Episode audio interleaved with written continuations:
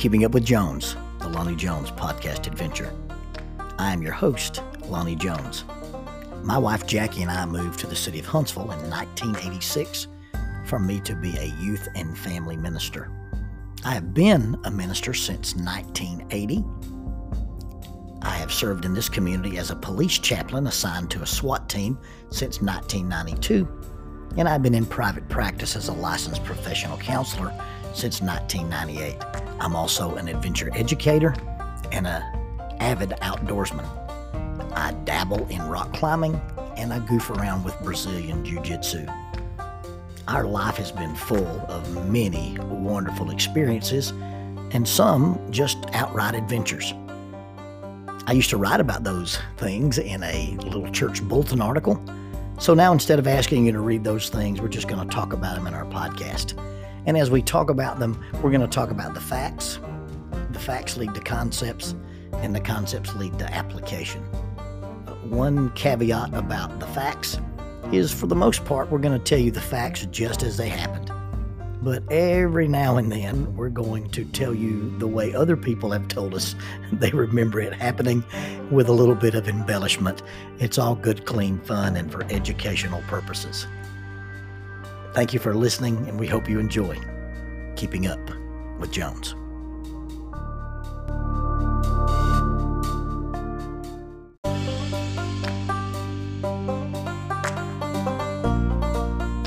Keeping Up with Jones, the Lonnie Jones podcast adventure, is sponsored by SJ&L General Contractors. SJ&L General Contractors is licensed in both Alabama and Tennessee. This family-owned business provides mass grading, storm drainage, sewer and concrete improvement, asphalt paving, erosion control, demolition, and heavy hauling.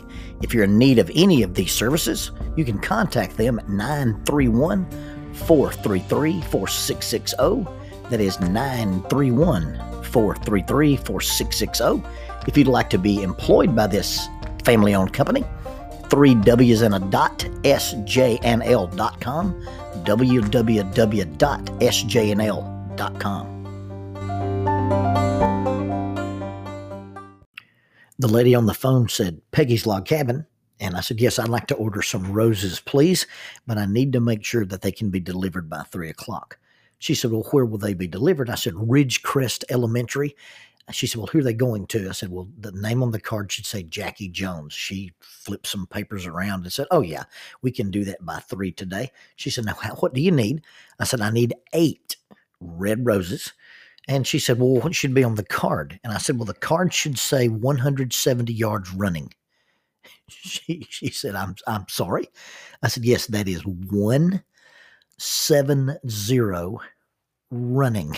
She said, what does that mean? I said, "Well, that's a need-to-know basis, and you really don't need to know." She was polite enough not to pry, and I paid for my roses and finished my day. I made this phone call from the kitchen of a small cabin in Sharps Cove. I was in the company of a gentleman named Mr. Ray Renfro.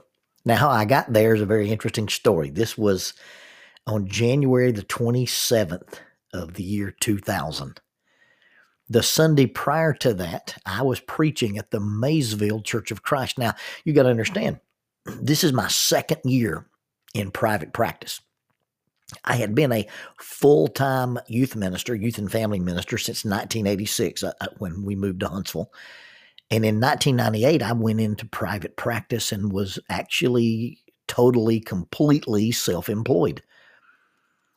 Now, as a full-time minister, we had a pretty good working agreement, but part of the working as a minister is that your Sundays are usually occupied. I had 2 Sundays a year that I could travel for vacation, and I had 2 Sundays a year I could be out of town and speak for another church. I remember one of the elders one time, we were discussing our schedules, and he said, "Well, you know, we don't pay you to go to church." I said, "Yes, you pay me not to go to church somewhere else."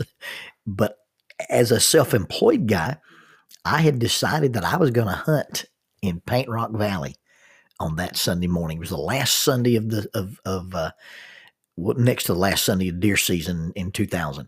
And I was going to hunt in this little club that I was a member of in Paint Rock Valley. And I was going to come out of the woods and attend services at a little bitty church up there called the Garth Church of Christ. Now, I've never been in the Garth Church of Christ, and I don't even think it exists anymore. But that was my plan in 2000. I'm going to hunt in the woods. I'm going to come out of the woods, and I'm going to go to church at Garth. Well, it just so happened that my phone had rung, and a dear friend of mine, Tim Orbison, had said, hey, look, in the month of January, the next couple of weeks, I'm going to be out of the country. He had been invited to go on an archaeological dig at En-Gedi. And he said, I'm going to be gone 3 weeks, and would you fill in for me if I can arrange it? Well, not having to be anywhere specifically for a church because I was now self-employed and a minister at large, I agreed to do that. So instead of going hunting at Garth, I was preaching at Maysville. And I think in either my introductory remarks or either somewhere during my lesson, I had mentioned the fact that Tim being out of the country had foiled my plans to hunt on a Sunday morning and then attend church. After the services, I was standing in the foyer talking to some gentlemen, and this older gentleman walked up, distinguished-looking fellow with gray hair, the features of a farmer, and he shook my hand, and he said, well, what are you doing Thursday? And I said, well, Thursday is my clinic day. I'll probably be at the clinic. And he just nodded and said, well, okay, and left. Immediately, several gentlemen circled around me and said, hey, did that gentleman just invite you to go hunting with him? I said, well, I don't know. Maybe he was going to. They said, if he did, you better go. Well, I ran out into the parking lot and caught up with the man and said, excuse me, sir, did you need something from me next Thursday? And he goes, well, yes, I thought maybe you'd like to sit in the woods with me. I said, well, I would be honored to sit in the woods with you. I'd be glad to go. I can make some arrangements and make that happen. So I end up going to his house on Thursday, January the 27th. And he called and said, okay, are you still hunting with me on Thursday? Yes, sir, I am. He said, well, you can be at my house about 8:30.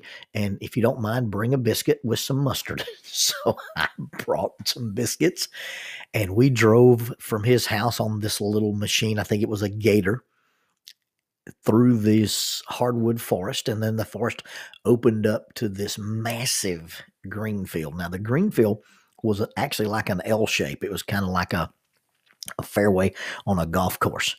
It's bordered on one side by this huge pine thicket planted in rows. You can see through them. On the other side, there's a little creek with brambles and briars and tangles. And he takes me to the far end of it and sits me in this little wooden box. Sitting in that box looking straight ahead, he said from there to the tree line was 200 yards. Now, the greenfield made a hard right and went up a hill, and he said, I'll be sitting in the shooting house at the top of that hill. We'll be kind of in an L-shaped ambush. He didn't use the word L-shaped ambush. I did. And he said, and you shoot anything you want to shoot. You have a good day. And so I sat down in this little box, and I realized that I might see the deer of a lifetime sitting in this little box. And I wasn't about to shoot the first thing that walked out. Well, as it turned out, over the course of several hours, I saw 75 deer. At 11:30 that day, there were 13 turkeys and 15 deer in this field. And from the far, far end of it, I see this little red doe separate herself from the group. And out of the creek bottom comes this set of antlers, this majestic set of antlers comes walking up into the field, and this deer's facing me at 200 yards. Well, I thumbed the safety on my rifle. I get a good cheek weld, and I begin to cycle my breathing, and I'm watching this deer, hoping that he will turn sideways so I can shoot him. And just about the time I get settled in, waiting for him to make the wrong move, I hear this explosion of a .300 Winchester. Boom! This deer rolls. Deer run everywhere. Turkeys fly off. Suddenly this buck kicks, rises up, and starts running helter-skelter around this field. He bounds a couple of times toward the left, and then he turns and he's crossing this green field. I don't know who had told me or even if I'd read it, but it said that if a deer's walking and you can't get him to stop, you put your scope on him, then you move in front of him and wait on him. And when his chest touches the vertical line of your scope, you pull the trigger. If the deer's running, they said, you bring your scope in front of him, and when he enters the glass, you pull the trigger. Well, this deer's bounding to go out of this field. I swing my rifle, get to the place I want to be, and when that brown fur enters my viewport, I pull the trigger. Just a few minutes, a little two-way radio we were using crackled, and Mr. Ray said, "Did you shoot that same deer, or did you shoot another deer?" I said, "Well, I shot the deer you were shooting at." He goes, "Well, I'm going to get out of the stand, and I'm going to walk through the pines and look for him. I'll come out on your side, and don't shoot me." I said, "Yes, sir." And I sat there. And sitting there, and remember, I hadn't been hunting a long time. I hadn't had any success as a hunter ever to speak of. And so I'm sitting here in this box blind with probably what is my biggest deer. And there's question marks. I can't shoot a deer running. I'm not that good a shot. Well, Mr. Renfro sticks his head out of the trees way, way up the field. I see that hunter orange knit cap, and he waves at me, and I grab my rifle, leave everything else in my box, and I go running down this green field in these coveralls and the heavy boots. Not a pretty sight. I don't look good running when I'm dressed to run, much less when I'm dressed like the abominable snowman. But I run up on him and step into the woods, and there lies this 8-point buck. And he said, "Where'd you shoot that deer at?" Well, I said, "I tried to shoot him in the front right shoulder." And we roll him over, and sure enough, the front right shoulder has an entrance wound. There's no exit wound. I've broken both shoulders. He said, "Well, that's your deer." I said, "No, sir. I clearly see here on the upper part of the back, right behind the ribs, you've got a fatal shot. You already got a mark on this deer. I saw him roll, and I just didn't want him to get away. I didn't want to have to trail him." "Oh, well, if you hadn't shot him, we'd have never found him." I said, "No, sir, you can't prove that." No, this is your deer. Well, we haggled a minute over the deer, but decided that we would just share the deer. And so the antlers would stay at his house, and I would get some of the meat. And I think he even put a plaque beneath it that it was killed by me and him. But that's the first trophy buck I could claim. And so I had arranged it with my wife. This is before anybody had cell phones, that if I ever killed a deer in the woods, that she would know that day, because she'd get a message at school. Now, the message wouldn't be from the front office. She'd get roses delivered. And if she got 6 roses, it was a 6-point. If she got 4 roses, it was a 4-point. And she was going to get 8 red roses that day because I had killed an 8-point. And that's what the lady at Peggy's Log Cabin couldn't decipher. But that was all the note she needed, was that I'd killed this deer. It was about 170 yards away, and it was running when I hit him. Lucky shot, shot of a lifetime, but I'll still take it. Fast forward 14 years. January the 30th, 2014. The night before, and I had been allowed to hunt on Mr. Ray's place several times, usually about once a year. I call it my annual hunt with Mr. Ray. He would call and say, "Hey, you want to go sit in the woods?"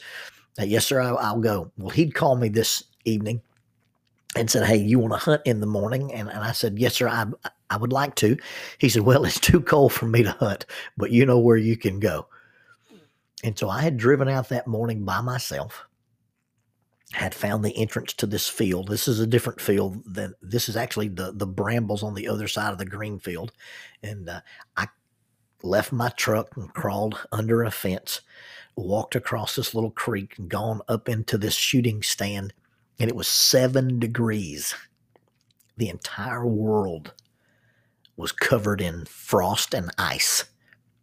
I had taken an extra pair of coveralls with me, and once I got set up in the stand, I put them on backwards so that I could get out of them quickly if I needed to, but at least be a little bit warmer. I was sitting there with my hands through my coveralls like a muppet, and about 6:45, I see this deer. He comes out of a clearing on the mountain. Now, the lady that owned the mountain had never allowed me to hunt deer on her property. But this deer walked out, and I could see him. He comes out into a clearing. He walked down the mountain. He came across the road and he entered the field that I was hunting. Brambles and briars and thickets, but he was on a clear path and he's walking straight at me. I slid my gun up and propped it. It was so cold that morning that the lens of my scope was beginning to frost over.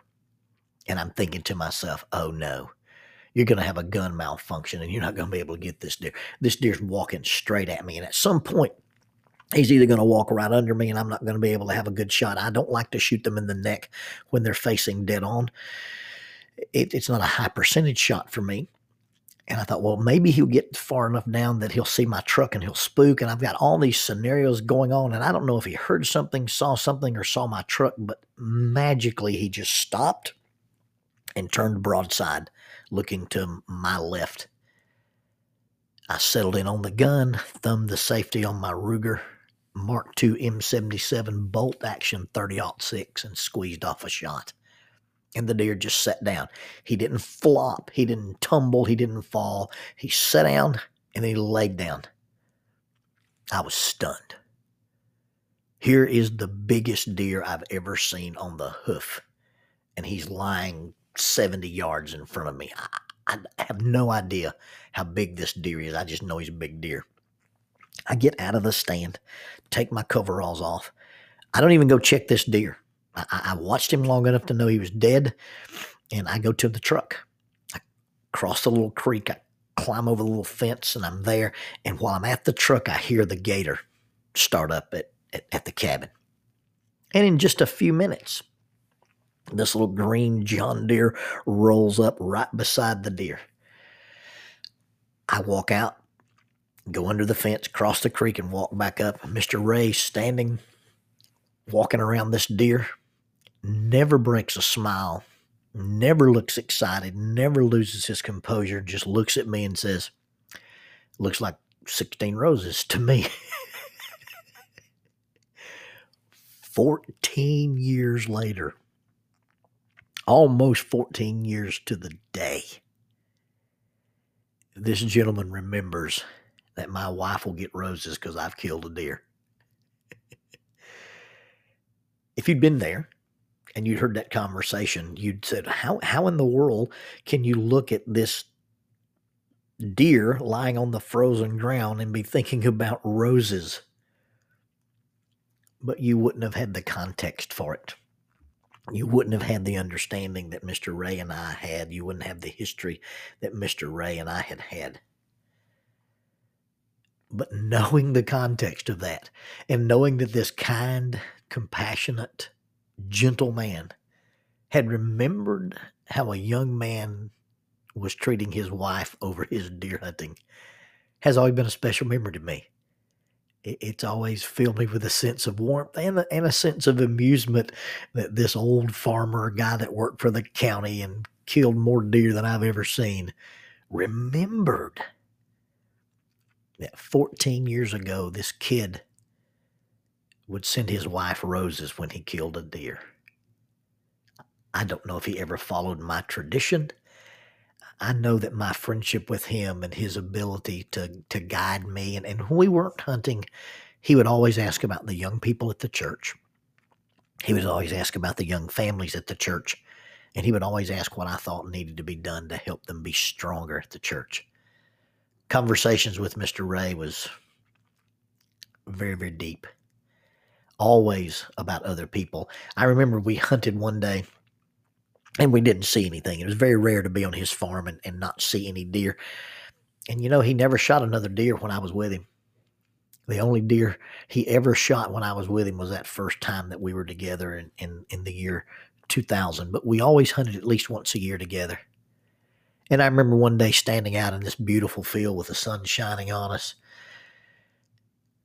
and us remarking that if the worst thing you had in life to complain about was the fact that you got to spend the day in the woods and didn't see any deer, you were indeed living a charmed and blessed life. We had a friendship that went beyond deer hunting. We had a friendship that went deeply spiritual because we were members of the same body of believers. But that little special connection that little connection over the fact that after 14 years, he'd remembered this little tradition, and it either amused him or impressed him or just stuck with him. And to me, it was an inconsequential thing. It was just something that I wanted to do for Jackie. And it was a little tradition, and it didn't seem like it had much significance except between she and I.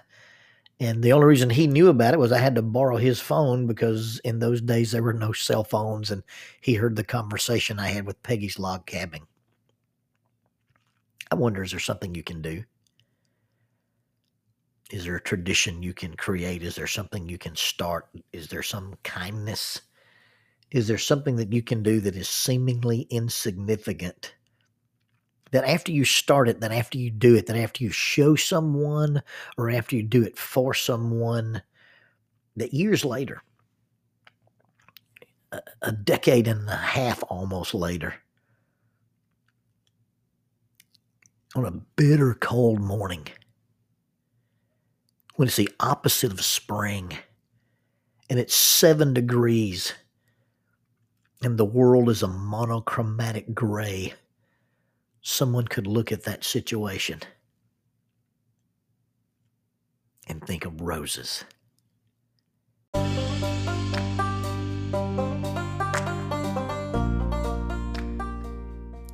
Keeping Up with Jones, the Lonnie Jones podcast adventure, is sponsored by us. What? We sponsor ourselves? Is that even legal? Check us out on Amazon. You can have access to the titles of Pedagogue, the youth ministry book by Lonnie Jones; Cognitive Spiritual Development, a Christ-centered approach to spiritual self-esteem; Grappling with Life, Controlling Your Inside Space, a small essay using the principles of Brazilian Jiu-Jitsu to talk about psychological and emotional self-defense; If I Were a Mouse, a children's book written and illustrated by Lonnie Jones; and then The Selfish Reel, a very short story about a decision. Also, you can check out our YouTube channel to see archived lessons and presentations from across the country, some videos with rope tricks and knots. Don't forget to visit the Facebook page, 550 Guys, to learn about the little rope men that we make and that we invented and that we make. And then be sure to click like, subscribe, and share. This is Keeping Up with Jones, the Lonnie Jones podcast adventure.